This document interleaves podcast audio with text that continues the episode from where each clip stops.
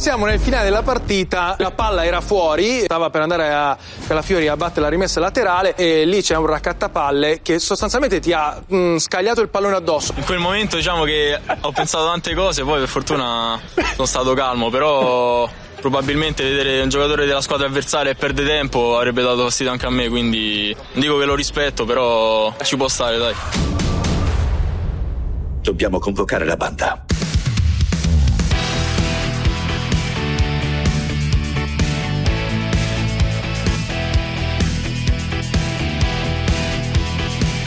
Tutti convocati di Carlo Genta e Pierluigi Pardo.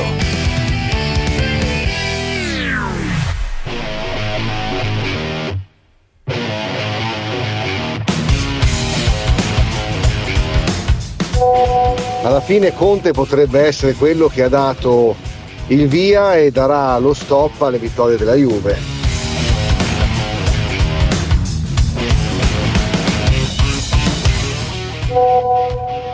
Se Gattuso eh, è in discussione o Fonseca è in discussione, allora dovrebbero mettere in discussione anche altri allenatori. Poi alla fine io eh, le vedo che sono comunque lassù.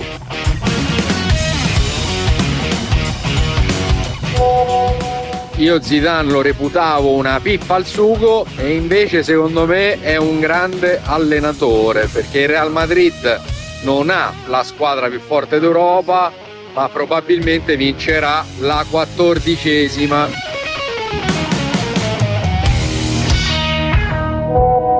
Se io sono Allegri e vengo contattato dalla Juventus per ritornare ad allenare quella squadra, io lo accetto ma se Agnelli mi fa un ponte d'oro.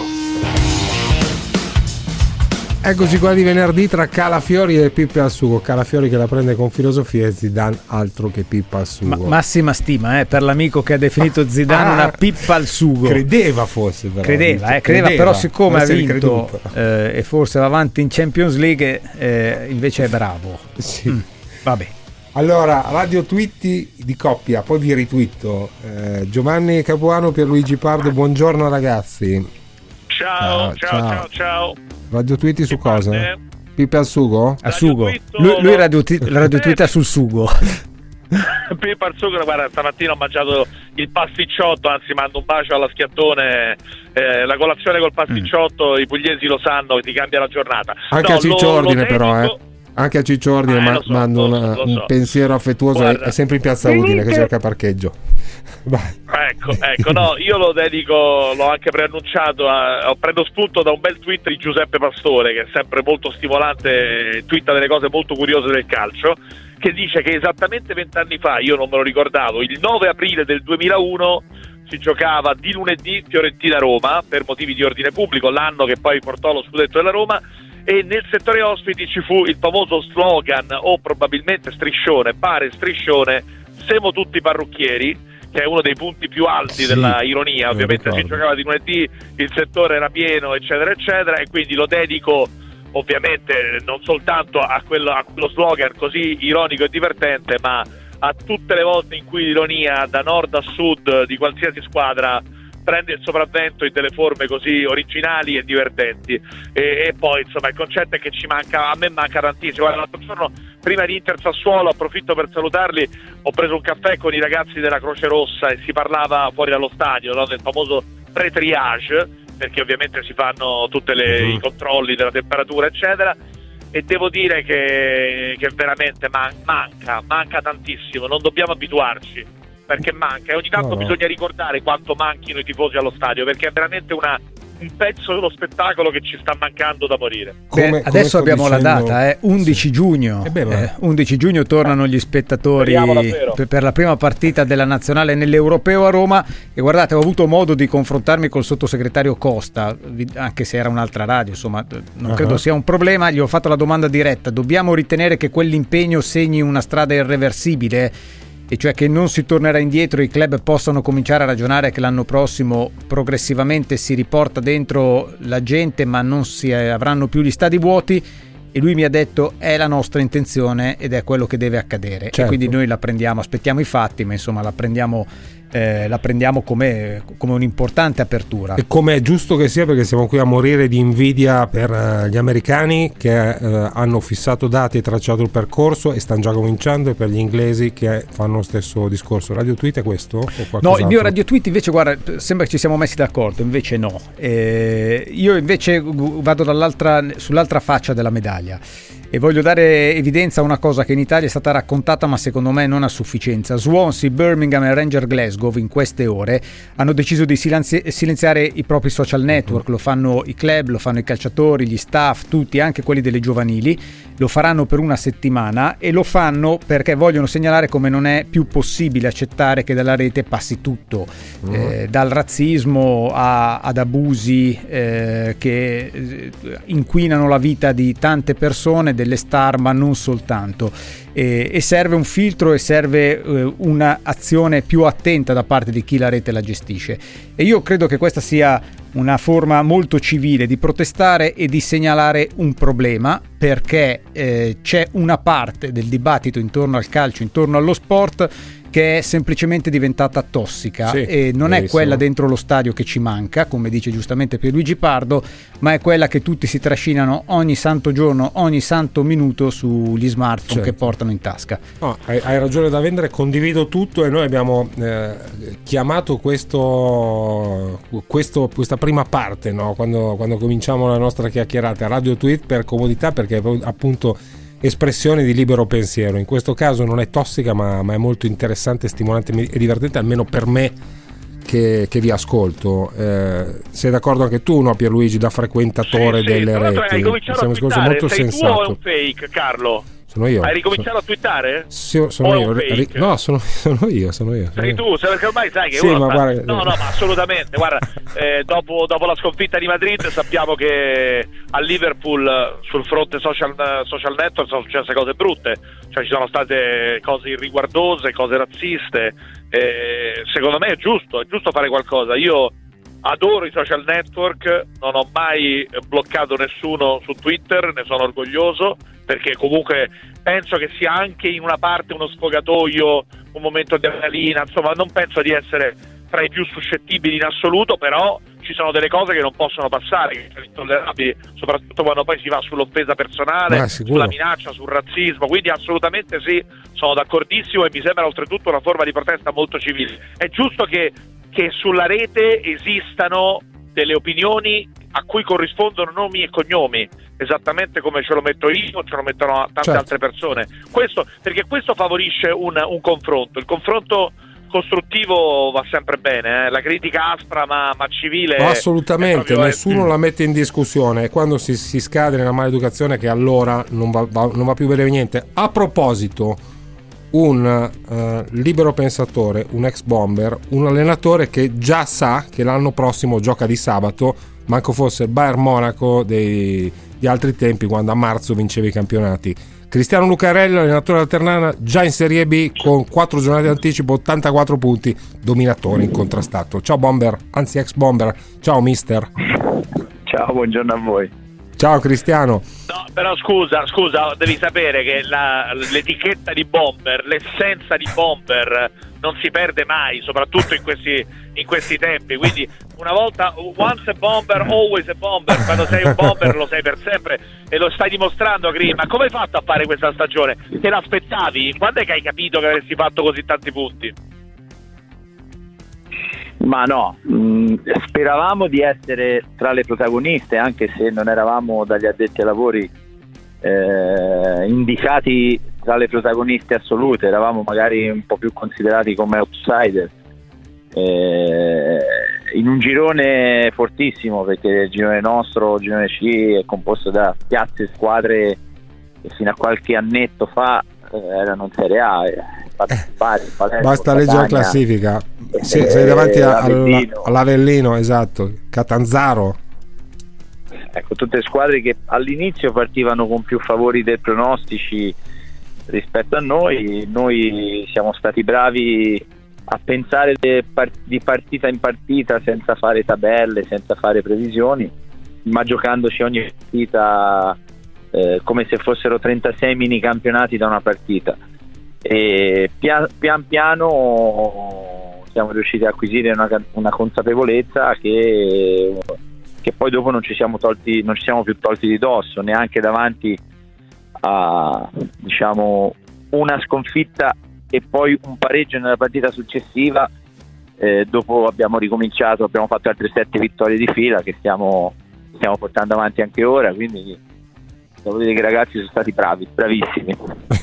Sì, nella, insomma, ne hai perso una sola, sei pareggi se non ricordo male, poi tutte le altre vittorie sono numeri da dominio incontrastato come certe, certe Juventus di Allegri. A proposito di allenatori livornesi, ormai un marchio, eh, tu Allegri di Raff- De Raffaele pure nella pallacanestro, Cristiano. la livornesità. Mazzarri, non, dim- non Mazzarri. dimenticherei Mazzarri. Sì, sì, sì, che però è di San Vincenzo. Eh? È di San Vincenzo. Di San Vincenzo. Sì, va bene, però ha allenato il Livorno, quindi insomma, dai ha preso, ha preso qualche punto in più.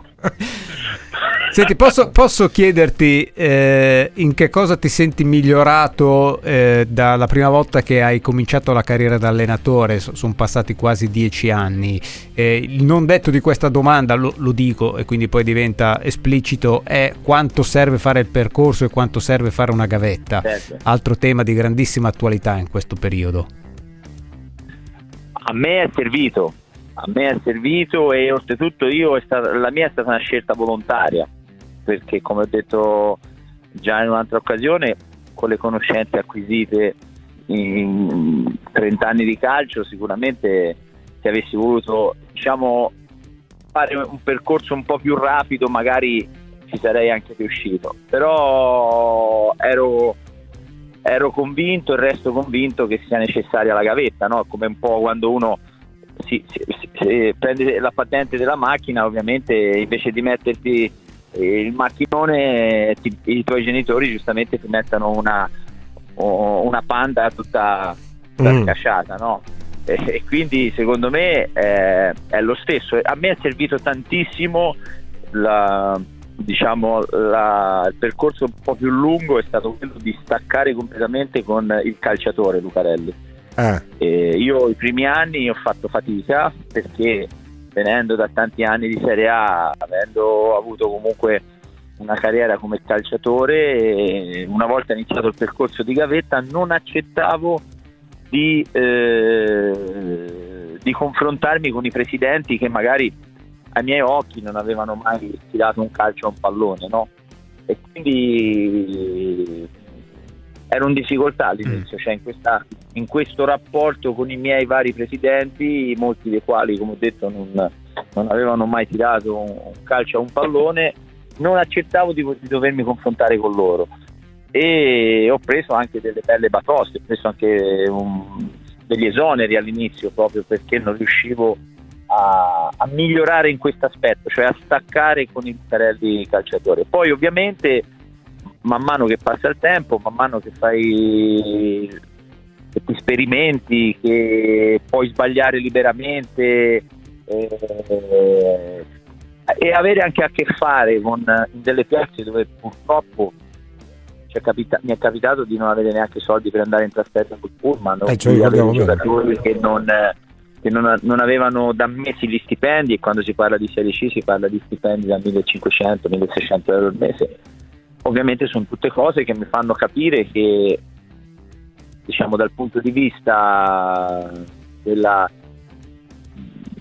delle relazioni sono, ovviamente sono un'altra persona rispetto a quando ho iniziato dal punto di vista del campo no perché le idee sono sempre le stesse mm. ma siccome il calcio non è importante solo avere delle idee ma è importante anche con chi ti relazioni perché poi te alla fine diciamo come ti dicono a Coverciano quando vai il primo giorno a fare il corso ti dicono sei un uomo solo al comando no? e devi cercare di mettere da, d'accordo le cinque componenti come le chiamo io quindi giocatori eh, Cristiano sei? La miseria, siamo persi Lo recuperiamo. una, lezione magistrale del, del, professor Luca. Gli ho prestato il telefono. No, posso, posso mentre, mentre è, recuperiamo. È, è tornato, credo sia tornato. Vai.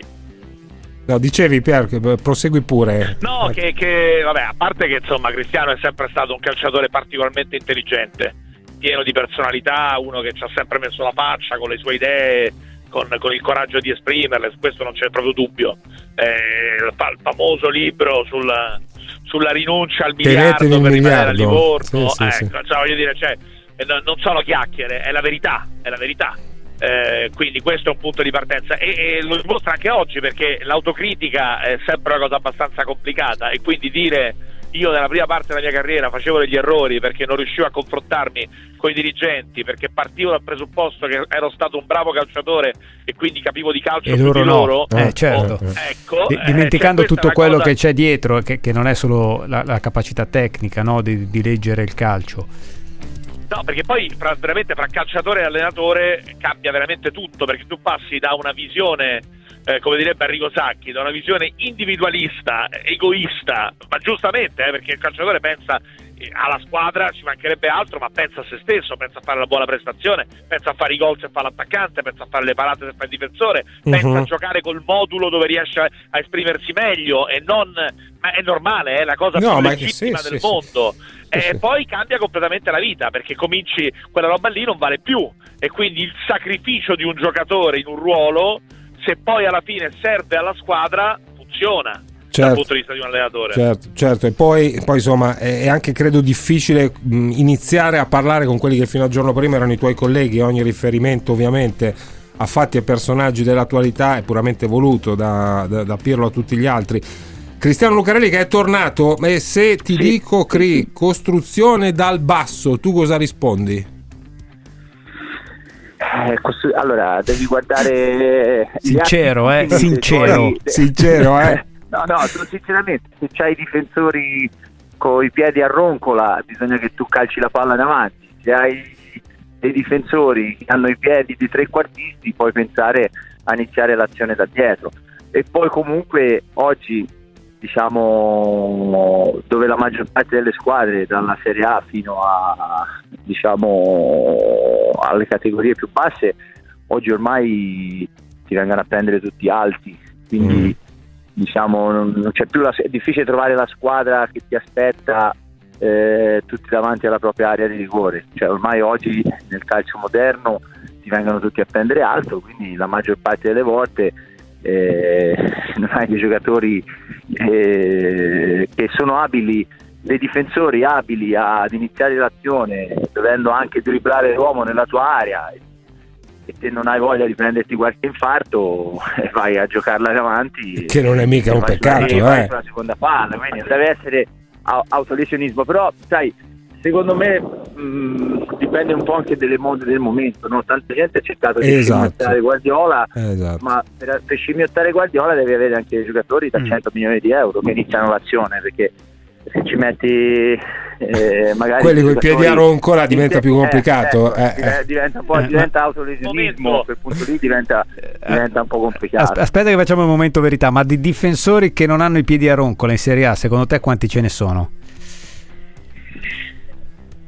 Beh, no, qualcuno c'è, però. Qualcuno, qualcuno c'è, però voglio dire. Eh, Quindi diciamo penso, che ci sono 17-18 noi... squadre su 20 che millantano quando ripartono dal basso, rischiano. Ma sai, io ripeto, tutto sta a capire anche qual è il tuo obiettivo finale, no? il, tuo, il tuo, anche le capacità della tua squadra. È chiaro che magari se non hai davanti un centravanti strutturato magari fai un po' più fatica a calciare la palla. Se hai una squadra magari come era il Napoli eh, che giocava sempre comunque palla a terra, aveva dei giocatori che iniziavano a giocare dal basso perché magari centravanti c'era eh, davanti avevano i tre piccoli, diciamo piccoli e rapidi, allora magari sei anche schiavo della palla a terra, no? Ma se hai magari il ieri della situazione, i toni della situazione, eh, ovviamente non ha senso prenderti dei rischi, dici sai che fai, metto la palla laggiù, vado a giocare sulla seconda palla, ho guadagnato 60 metri mm. di campo senza prendermi neanche un rischio. Sì, sì, sì, no, certo. estetica della ragion pratica, non parliamo di canti. dire, è proprio cioè questo dibattito qui è una moda, adesso sono tre mesi che si parla solo di questo, a parte che la costruzione dal basso c'è da 10 anni, da 15 anni, nel senso che da quando c'è Guardiola No, voglio dire, cioè non è che è, la, è una, la novità di quest'anno, adesso quest'anno si parla solo della costruzione dal basso. Guarda, il giorno, che, il giorno, il giorno che inventeranno qualcuno tirerà fuori che il, il terzino batterà il fallo laterale con la capriola e cercheranno tutti di fare il fallo laterale eh, perché, perché vuoi far vedere che sei alla moda, no? Sì, bravissimo. Poi, poi, vedi una fila di cazzate in Europa, in Italia come in Europa, che ti dice, vabbè, no, allora però, spiegami un po' sta moda. Carlo, eh. Su questa cosa fammi essere, perché il, il concetto è assolutamente questo, cioè c'è chi ha innovato e Guardiola sicuramente ha fatto innovazione. E poi, come dice Cristiano, ci sono le qualità e le capacità di una squadra. Se tu hai dei difensori, dei playmaker con dei piedi buoni. Se tu hai cross che ti fa, io sono sempre innamorato di quel lancio di 70 metri dell'altro giorno, lo usi e lo sfrutti. Se hai difensori con i piedi a ronco, come dice lui, e magari hai un attaccante che ti può essere utile perché ti fa da centro boa, è chiaro che vai lungo e fai l'1-3 che faceva Mazzone una volta, ma non è che Mazzone, che fra l'altro ricordiamo è stato il primo a portare Pirlo davanti alla difesa sì. prima ancora di Ancelotti quindi tutto è meno che uno certo, provveduto certo. tatticamente però Mazzone a seconda delle squadre che aveva se aveva bisogno di saltare il centrocampo faceva 1-3 uno è la difesa, due il centrocampo, tre l'attacco, andiamo direttamente verso l'attaccante. Secondo me gli allenatori sono quasi tutti d'accordo su questo, dipende molto dalle caratteristiche della squadra che ti trovi, è chiaro che più cresci a livello di status, e Guardiola questo status se l'hai guadagnato sul campo perché è un fenomeno, più hai la possibilità di allenare grandi squadre e quindi di prendere i giocatori adatti per il tipo di calcio che vuoi fare, ma non è che uno che allena una squadra di, di, di seconda fascia di Serie A può scegliere tutto, può fare delle cose, può no, provare però... a fare delle cose, ma secondo me partendo da quello che ha in mano. Dal, però non tutti gli allenatori, non tutti gli allenatori fanno fan questo ragionamento. No, Ci sono anzi. quelli che, che, dicono il mio calcio è questo e io lo gioco così, piedi a roncola o non piedi a roncola. No, Giovanni? Sì, sì, e poi ci sono anche quelli che fanno il contrario. Fatemi chiedere a Cristiano Lucarelli se anche lui nei panni di Antonio Conte sarebbe ecco. un po' perplesso del dibattito sull'estetica del gioco dell'Inter, ad esempio. Da, da canta Conte, mm. estetica della ragion pratica, Cristiano. Ma io penso che comunque ogni, diciamo, ogni nazione abbia anche le sue peculiarità, le sue caratteristiche. No? Storicamente, diciamo in Italia, poche squadre hanno vinto giocando bene a calcio, perché noi nasciamo con una... veniamo da lontano e nasciamo con un concetto diverso rispetto a rispetto ad altre, ad altre realtà, ad altri paesi. No? Una partita del campionato italiano è sempre stata diversa rispetto al campionato spagnolo o al campionato portoghese, dove magari da sempre si è cercato di giocare più a calcio. No? Oppure se prendiamo il campionato inglese eh, è ancora tutt'oggi un campionato molto fisico. Io credo certo. che sono poche le squadre che sono riuscite a vincere il campionato e a eh, esprimere anche un, un, bel calcio. Cioè, non, non, non, ne ricordo se vado, bisogna andare probabilmente in, tempo, in molti anni addietro per trovare una squadra che faceva che giocava bene e vinceva i campionati, se no eh, sì, sì. magari le squadre che giocavano meglio nel nostro campionato, se voi prendete in questo momento la squadra che gioca meglio è l'Atalanta, ma l'Atalanta non vince il campionato. No, ma, Oppure ma... Tanti, anni, tanti anni fa poteva essere Zeman con la Roma o con la Lazio, ma Zeman con la Roma con la Lazio non, non, non ha vinto campionato. No, no, no, ma eh, il cioè, DNA è quello che vedi agli oratori, le no? Le, le caratteristiche della squadra italiana che vince il campionato di Serie A solitamente è una squadra molto concreta che subisce pochi gol e ogni e volta io... che va dall'altra parte concretizza. io sono d'accordissimo Cristiano, il calcio, l'essenza, il DNA è quello che, del calcio che si gioca all'oratorio, è quello lì il DNA. Bo- Solo bo- che ci si deve vergognare adesso se tu, tu, tu fai un discorso di questo se tipo. Se vai verticale dici, eh. Eh, e, se, e, se, fai 10 passaggi in meno per arrivare in porta dall'altra parte rispetto agli altri. No, voi sapete che questo è stato un cavallo di battaglia, è un cavallo di battaglia di Arrigo Sacchi, no? che dice eh. che gli italiani non attaccano dai tempi dei romani e, eh. e sono fatti così culturalmente e sono bravissimi nella tattica e meno nella strategia. Io la cosa però che mi colpisce sempre, oggi di Antonio Conte, ma tre anni fa eravamo qui a fare il discorso, vi ricordate, per, per Allegri, in passato per Capello, e questo voglio chiedere a Cristiano Lucarelli, è perché poi gli allenatori vincenti, come in questo caso Conte, soffrano così tanto il fatto che intorno gli si dica che vincono ma non giocano bene? Eh, perché? Perché? Ma va bene, perché, perché poi comunque parliamoci chiaro, perché quello che poi in Italia è il giudizio definitivo è il giudizio del risultato, perché poi il risultato ti fa sempre vedere il bicchiere mezzo pieno, no? rispetto al sì giocano bene ma non vincono, è meglio, vabbè non giocano benissimo però vincono, cioè il nostro ragionamento è, alla fine è sempre questo e tutti gli allenatori vengono giudicati per il risultato, altrimenti abbiamo allenatori ripeto, Gasperini che in questo momento è il più bravo in assoluto, eh, che sarà difficile, non impossibile, che sarà difficile che possa vincere un campionato magari con l'Atalanta, ma comunque esprimerà sempre comunque il miglior gioco del nostro campionato. Eh, sì. Io penso che poi eh, è, è sempre no, l'eterna, l'eterna, domanda, però poi alla fine viene giudicato per, per i trofei. Cioè oggi siamo entrati in un, in, un, in un, metro di giudizio che è solo se hai vinto qualcosa. Se sei uno che, so, che gioca bene e basta, non, magari non vieni riconosciuto come un grandissimo allenatore. Se hai vinto, puoi sventolare i tuoi, i tuoi mm. successi. Sì, però pur avendo vinto, poi ti dicono, ti dicono, che giochi male, capito? Perché conta qualcosa. Qual, qual, qual, come, come se mancasse la legittimazione. La prima, io, guarda, io... Allora, Pier, cosa volevi no, dire al prego, volo? Prego. Prego per Luigi. No, al volo volevo dire che ho visto l'altro giorno Conte a San Siro e non mi sembrava tanto turbato da, da un problema estetico. Sì, però poi, poi, poi però mette, mette, le immagini, mette i video, conta i passaggi. Ma fa bene. Fa e, bene. dite secondo voi questa quello, cosa è, tutta, è gioco brutto? Tutto... Mm ma quello è tutto lavoro prima di tutto su se stesso e secondo me poi nei confronti della squadra è tutta benzina psicologica perché lui un po' come faceva Mourinho, come, come faceva Capello, come hanno fatto tanti allenatori e, e, probabilmente anche Cristiano fa delle cose simili, in certi momenti ti serve il nemico, in certi momenti ti serve lo stimolo in più per compattare l'ambiente, in certi momenti dentro lo spogliatoio dici ci dicono che siamo brutti, sono problemi loro, mm, mm, dimostriamogli mm, mm, che vinciamo un'altra partita. Certo, io, penso, certo. io la vedo così, secondo Anch'io. me Conte utilizza questa cosa. Poi, oh ragazzi, il dibattito sul fatto che il Sassuolo eh, l'altro giorno ha tenuto per il 67% il possesso palla, secondo me va fatto perché non farlo sarebbe censurare un aspetto.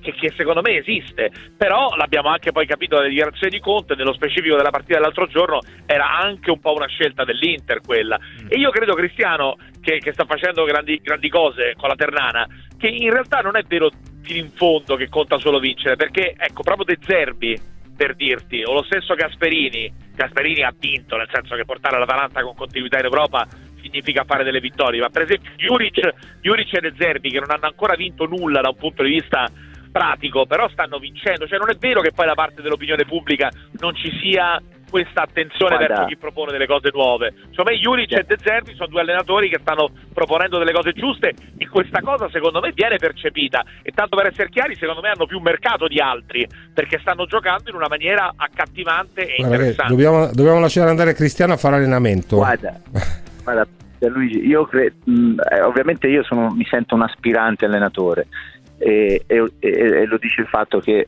eh, ancora lei non si è riuscito però io non sono d'accordo completamente, nel senso che le mie squadre hanno sempre giocato bene. Però io oggi vengo considerato perché oggi ho vinto il campionato. Eh, però nove anni a me non mi ha considerato nessuno, cioè io il primo anno ho vinto scudetto e supercoppa con gli allievi, anch'io ero entrato, eh, ero partito con l'idea di diciamo, di, scim- di, scimmiottare a tutti i costi Guardiola. Le mie squadre giocavano bene, però c'era un problema. E che questi facevano un gol più di noi. E te passavi come quello che faceva l'allenatore perché era stato un grande giocatore, ma non aveva le capacità per allenare. Uh-huh, uh-huh. Oggi all'improvviso okay, okay. che ho avuto la, la bravura eh, eh, insieme ai miei giocatori, perché io dico sempre, te ti puoi inventare cosa ti pare, ma in campo ci vanno gli giocatori e se i giocatori sono bravi e ti ascoltano hai dei risultati, se i giocatori sono, non sono, sono meno bravi ne hai altri. Certo. Eh, oggi, oggi, per me è cambiato, è cambiato, avendo vinto un campionato. È sicuro. sicuro. oggi giustamente tutti, tutti, si ricordano, eh, però giocava bene anche il Catania, giocava bene anche il Messina, giocava bene anche la, la Pistoiese per dire. No, prima di questo successo non mi veniva riconosciuto. Sì, cioè, sì, le mie squadre sono sempre state propositive.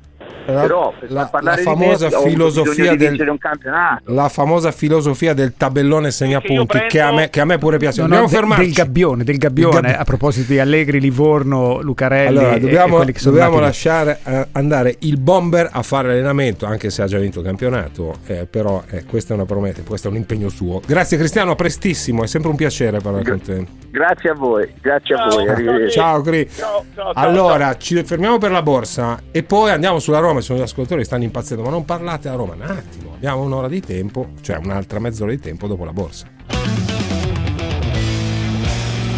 Tutti convocati, anche su WhatsApp Tutti convocati, anche su WhatsApp. Lasciate i vostri messaggi vocali al 349 238 6666. 349 238 6666. Tutti convocati. Quando varchiamo un confine non sempre lo riconosciamo. Quando la nostra vita cambia, non subito ce ne accorgiamo. Spesso i passaggi più importanti della nostra vita li scopriamo tempo dopo. Osserviamo il punto in cui ci troviamo e, voltando le spalle, vediamo quella linea, quella che abbiamo oltrepassato. Linee d'ombra racconta proprio le storie di quei confini, di quegli attimi che hanno reso diversa la nostra vita. Storie d'amore che ci hanno cambiato, di incontri che ci hanno trasformato, ma anche piccoli avvenimenti quotidiani che hanno tracciato un prima e un dopo. Raccontateceli, scrivendo un paio di pagine e inviandole a lineedombra-radio24.it. Altrimenti ascoltateci dal lunedì al venerdì alle 15 in replica poco dopo le 5 del mattino oppure in podcast solo su Radio 24. Io sono Matteo Caccia e racconto le vostre storie.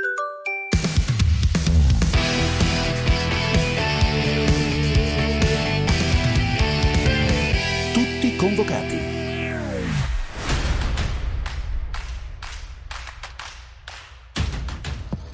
E ce lo fa il miracolo! La va a prendere Paul Lopez.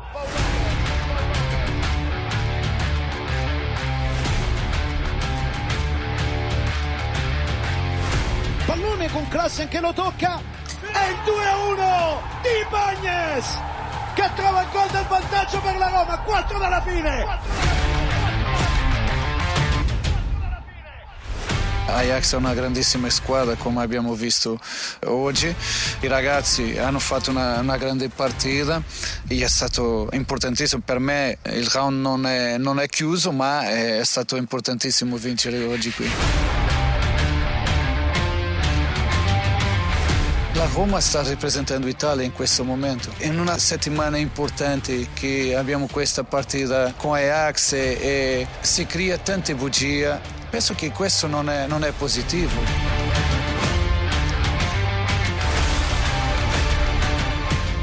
Questa settimana hanno creato un casino con una bugia incredibile che i giocatori mi hanno affrontato, che abbiamo avuto una riunione prima de, de, dell'allenamento. Non ha eh, eh serietà quando si scrive di questa forma. Ascoltatori che hanno in fibrillazione, whatsappisti, perché non ha. Cosa aspettate a parlare della roba? Un attimo, lo stiamo per fare. Tanto che a Giancarlo Dotto, che saluto e ringrazio, chiedo cosa ne pensa subito diretto, cosa ne pensa di queste ultime affermazioni di Fonseca, quelle di ieri sera dopo la partita. Ciao Giancarlo. Eh, casino, casino, ciao, buongiorno intanto. Casino è una parola molto gettonata a Roma, insomma. Abbiamo un destino al quale al quale vanno incontro mutualmente un po' tutti gli allenatori. Ho appena finito di licenziare un pezzo per il Corriere Sport in cui, in cui racconto un po' la storia um, degli allenatori e la crisi del secondo anno che a Roma è frequente. Insomma, pare che eh, dopo, la, dopo, il primo Spalletti che è riuscito a durare eh, quattro anni e l'alba del quinto, non c'è stato un allenatore che abbia superato i due anni arrivando alla fine, alla fine, della storia della storia Maita sempre, sempre in, condizioni, in, condizioni, tremende, insomma, sciupati.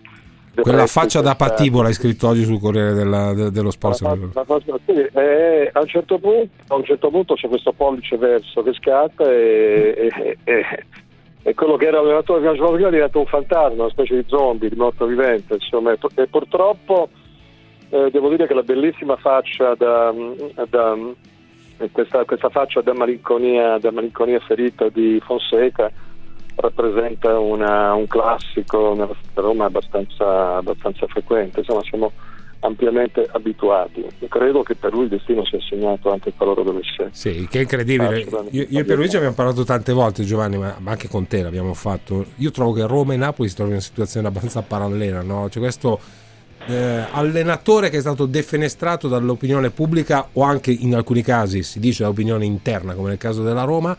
Eppure questo eh, Gattuso è ancora in corsa per, ha perso a Torino ma è ancora in corsa per, eh, per la Champions. La, la, Roma ha messo un piede poi deve mettersi secondo in semifinale di di Euroleague. Eh, eh. Sì, io, io, guarda, l'unica cosa che eh, differenzia la, t- tante posizioni e che può, potrebbe ai miei occhi rendere più debole quella di Fonseca è che c'è stato un cambio societario. Eh, Fonseca rappresenta la scelta del proprietario prima ed è abbastanza fisiologico che chi subentra dopo qualche settimana o qualche mese eh, ragioni eventualmente di mettere un proprio uomo. Quello che, che, mi manca e che non capisco è tutta l'altra parte che racconta Giancarlo Dotto, e cioè perché anche di fronte a quest'idea non ci si possa arrivare in maniera normale. Mm dicendo da parte di tutto l'ambiente che Fonseca è un ottimo allenatore che sta facendo un buon lavoro in condizioni eh, a volte difficili, che ha commesso degli errori perché la, Ro- la Roma ha degli errori eh, che sono incomprensibili. A partire da questa difficoltà appena si alza il livello del match, eh, soprattutto in campionato, ma che poi fondamentalmente sta, sta facendo il suo con una squadra che insomma correggetemi se sbaglio, no? ma veniva due anni fa da una campagna acquisti disastrosa. È stata per metà rifondata, ma insomma come per fare Roma non basta un giorno o una settimana, per rifare una squadra non basta alle volte una sessione estiva. No, ma poi no, ma la stagione, yeah, la stagione sì. della Roma, secondo me, la stagione della Roma, secondo me, in campionato fino a 4-5 partite fa era positiva adesso è così, insomma, un po', un po', in fase calante, ma non è, non è, un risultato drammatico, onestamente. Insomma. No, ma ci sta eh, anche che avessero corsa, pensato a questa partita, eh, al doppio confronto con ecco, l'Ajax, no? Quello, quello, che mi colpisce molto anche ieri sera è che in Europa vedi eh, i difetti del campionato che diventano pregi. Cioè la Roma ieri ha vinto una partita da squadra matura, da squadra tosta, da squadra che, che riesce anche nell'impresa. L'impresa te la fanno i giocatori, eh, il rigore, e non è un dettaglio. Non è un dettaglio, l'errore l'hanno fatto gli avversari e tante volte in campionato se l'è fatto la Roma da sola. Cioè, è, è abbastanza, abbastanza clamoroso, nel senso che eh, in Europa tu vedi una squadra improvvisamente smaliziata è molto molto forte nell'affrontare i passaggi complicati. Quello che in Italia invece nelle grandi partite non hai visto, che è stato proprio il tallone d'Achille, come dicono quelli bravi, della stagione giallorossa. È chiaro che la strada per vincere l'Europa League è una strada molto stretta, perché comunque c'è un ritorno da giocare, c'è una sfida che nel caso sarebbe al 99% contro il Manchester United complicata, mm. quella che probabilmente è la squadra più forte che c'è ancora in corsa, però qui vale il solito discorso, cioè beh, per la sola ragione del viaggio viaggiare, direbbe De André, cioè bisogna ogni passo che viene fatto da questa squadra non è soltanto volemo se bene, non è soltanto educazione civica, che bello l'orgoglio del calcio italiano, no, è crescita, è valorizzazione dei tuoi giocatori, sono introiti, non ci sono gli incassi, ma ci sono comunque i premi dell'UEFA, c'è la consapevolezza che man mano questa squadra prende. E, insomma, io penso che quella di ieri sia stata un'impresa. Adesso deve seguirne un'altra giovedì prossimo, però deve essere celebrata veramente con tutti, con tutti i crismi perché tale è. Mm, mm, sì, sì, sono d'accordo. Anche perché non vinci tutti i giorni alla Johan Cruyff Arena, anche se questa Ajax è inutile star lì, non è parente di quella che fece così tanta strada in Champions, ma lo sappiamo tutti. Abbiamo visto anche questa Ajax, però giocare benissimo a Bergamo, ad esempio. Il fatto è che Giancarlo nel silenzio dei Friedkin vale un po' tutto. Ne parlavamo anche ieri con Fabrizio Roncone. Insomma, eh, Fonseca si è trovato lì a fare l'allenatore, il parafulmine, il, per un certo periodo anche il ruolo un po' del direttore sportivo. Il silenzio dei Friedkin sta diventando anche molto pesante. Beh, insomma, siamo in questo momento mm, a Roma vive il paradosso di un ex presidente che è affetto da una specie di logorrea e di graforrea praticamente inarrestabili. Eh, dopo, dopo, aver fatto pesare su Roma, su Roma una, un'assenza, un'assenza mh, appunto che, che, ha avuto conseguenze enormi nella gestione della Roma. E siamo di fronte invece una, alla presenza attuale in cui la strategia del, del, silenzio apre tutte le ipotesi e tutti i fantasmi possibili. Insomma. Io credo che il silenzio sia una scelta giusta in una piazza rumorosa con, come, come, Roma e voglio anche pensare che dietro a questa strategia ci saranno anche dei risultati e una, e una chiarezza che può portare anche a degli errori. Io per esempio non so con quale criterio sia stato scelto eh, questo direttore sportivo, insomma probabilmente io mi auguro che, che, questo giovane cresca in fretta e capisca in fretta il mondo in cui è capitato, però insomma mi sembra, mi sembra una scelta piuttosto azzardata. Per tornare un attimo alla partita di, di ieri sera, se vi può servire un punto di vista completamente diverso, io rispetto molto quello che ha detto anche, anche Pierluigi, l'entusiasmo con cui l'ha detto, in generale la tendenza a vedere una Roma dai due volti. Io non sono per niente d'accordo su questo, perché eh, al di là del risultato che va certamente celebrato, io, io non ho visto, cioè, se vogliamo essere assolutamente sinceri e crudi nella lettura della partita di ieri sera, la Roma è stata ancora una volta un millesimo dal baratro. Se quella palla, se, quella palla, se quel calcio di rigore tirato, tirato in faccia mm. a Paolo Lopez, che sicuramente ha avuto il merito di non, di non, di non gettarsi, se quella palla finisce dentro, cambiano radicalmente eh, tutti i pareri e tutte le opinioni su questa partita e su questa Roma, ma soprattutto la Roma va nel baratro. La Roma è stata un passo dal baratro come, come le, le, succede in campionato, come purtroppo le succede quasi sempre nel, negli ultimi tempi. È una squadra che dal punto di vista della struttura, dal punto di vista della solidità ha delle grosse crepe, questo bisogna dirlo. Non è che ieri abbia dimostrato il contrario. Poi, ripescata da questo evento miracoloso di un rigore calciato in quel modo, trova la forza e vogliamo dire la fortuna di imbattersi in una patria come veramente si vede nel mondo del calcio. Ma io non, vedo una Roma dei due volti.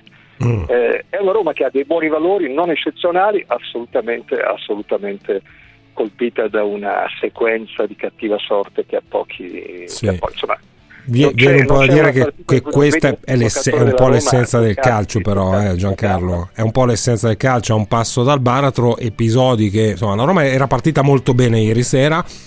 Poi episodi contrari, poi episodi favorevoli, è stata brava comunque ad evitare quel baratro. Poi anche, anche il tuo miglior giocatore che si fa male in quel momento. Spinazzola, eh, come no? Secondo me è, è, è vero, cioè io sono d'accordo sul fatto che tu mi chiedi questa squadra ti dà la sensazione di essere una corazzata che adesso ha trovato la rotta, la risposta è no. no. Però, però eh, eh, questo discorso può essere fatto anche al contrario, cioè, anche nei match recenti della Roma ci sono stati dei passaggi nei quali le partite potevano girare in maniera differente, anche contro il Sassuolo pochi giorni fa. Quindi eh, ieri è stato un, un, è stato diciamo, qualcosa di esoterico al contrario rispetto a quello che vediamo in campionato. E secondo me le difficoltà c'erano ieri perché ieri comunque hai perso due giocatori durante la partita due giocatori importanti. È vero sei stato un passo al baratro sicuramente l'Ajax ecco se fossi l'Ajax sicuramente stamattina mi sarei svegliato con un grande malumore perché l'hanno veramente buttata via. Però però la Roma se l'è presa questa partita, se l'è presa e se l'è portata a casa, come altre volte non era successo, quindi questo secondo me è un dato, poi le, le, conferme o le smentite arriveranno da qui a qualche giorno. Certo, ciao Giancarlo, grazie. Ciao, ciao, ciao. Grazie, grazie mille Giancarlo Dotto, ci fermiamo, ripartiamo da qui dopo il traffico. Io Fonseca lo lascerei alla Roma, è l'unica squadra che è rimasta in Europa League. Poi si vedrà a fine stagione, ma sinceramente chi potrebbe andare adesso? Alla Roma. Per scendere in campo in diretta con tutti i convocati, chiamateci 800 24 0024. Tutti convocati.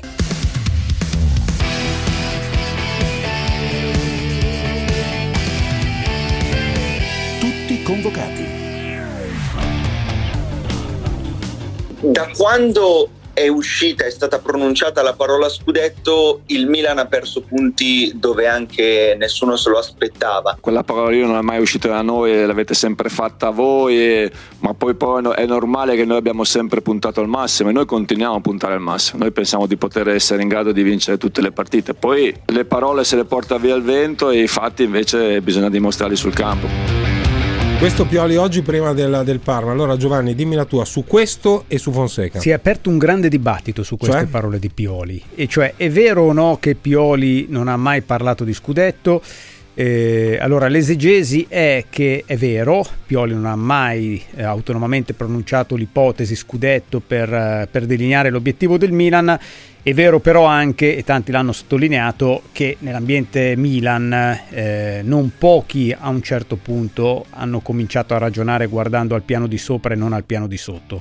Mm. Eh, e quindi insomma oggi Pioli ha voluto mettere il punto. Io credo che eh, il Milan sia favorito nella corsa per la Champions League, ma attenzione perché quella di domani, Parma-Milan, è l'ultima trasferta eh, diciamo da, da, vincere a tutti i costi, eh, perché le ultime quattro trasferte, ne ha altre quattro il Milan, sono con Juventus, Torino, Lazio e Atalanta. Lazio, Juventus, Torino e Atalanta. Il Toro eh, è in piena corsa per non retrocedere e quindi la verità è che io credo che alle spalle dell'Inter ci sia davvero un campionato bellissimo di nove giornate che promuoverà tre squadre e almeno altre due le lascerà deluse. Ma non, non pensi che sia una questione di lana caprina? Ha pronunciato la parola scudetto o non l'ha pronunciato in fondo anche Conte dice poss- lo scudetto è possibile, ragazzi, siamo sulla eh, ma buona è, torna sole, eh? è, è, come quando Conte diceva non, non eh, dite che era... siamo obbligati a vincere, però ma che pre... possiamo vincere. Sì, Gli allenatori su pre... queste cose sono molto attenti. quando era prima in classifica diceva ci piace stare qui e vogliamo rimanerci. Eh, sì, sei prima in classifica guarda, vale, vale, anche per noi. Eh. Vale anche per noi, cioè noi parliamo tutti i giorni in questa radio, fortunatamente io